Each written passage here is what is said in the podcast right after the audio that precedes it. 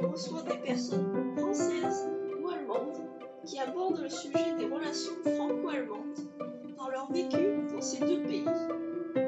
Merci Pauline de me donner la possibilité de reprendre le podcast. Bonne écoute à tous. Salut Luc. Salut Julia. Peux-tu te présenter? Oui, alors avec plaisir. Je suis Luc Ham, j'ai 24 ans.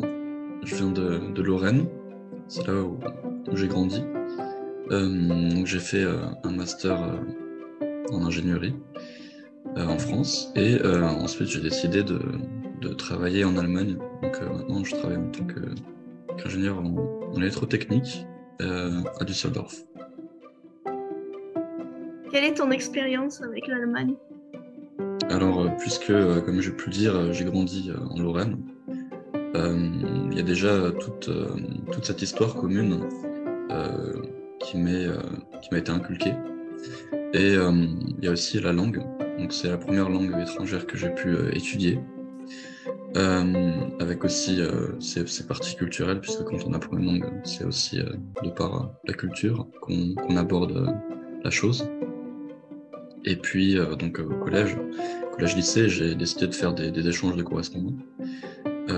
Et euh, après mon master, j'ai décidé de, de faire un volontariat euh, franco-allemand, donc euh, à Münster, et justement pour promouvoir la France.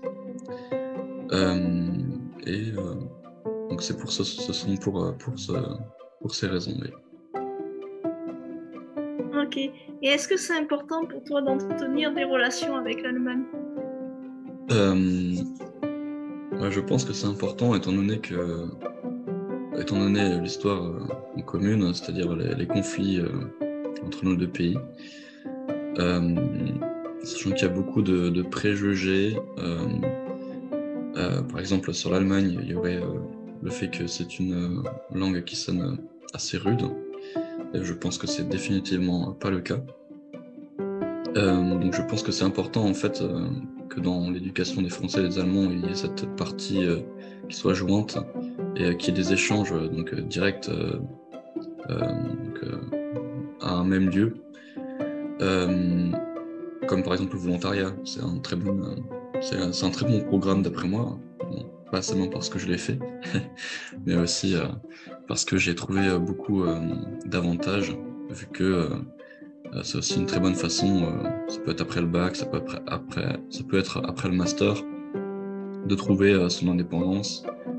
Et euh, donc il s'agit aussi de... Il y a aussi cet aspect-là qui entre en jeu. D'accord, merci beaucoup. Pas de quoi.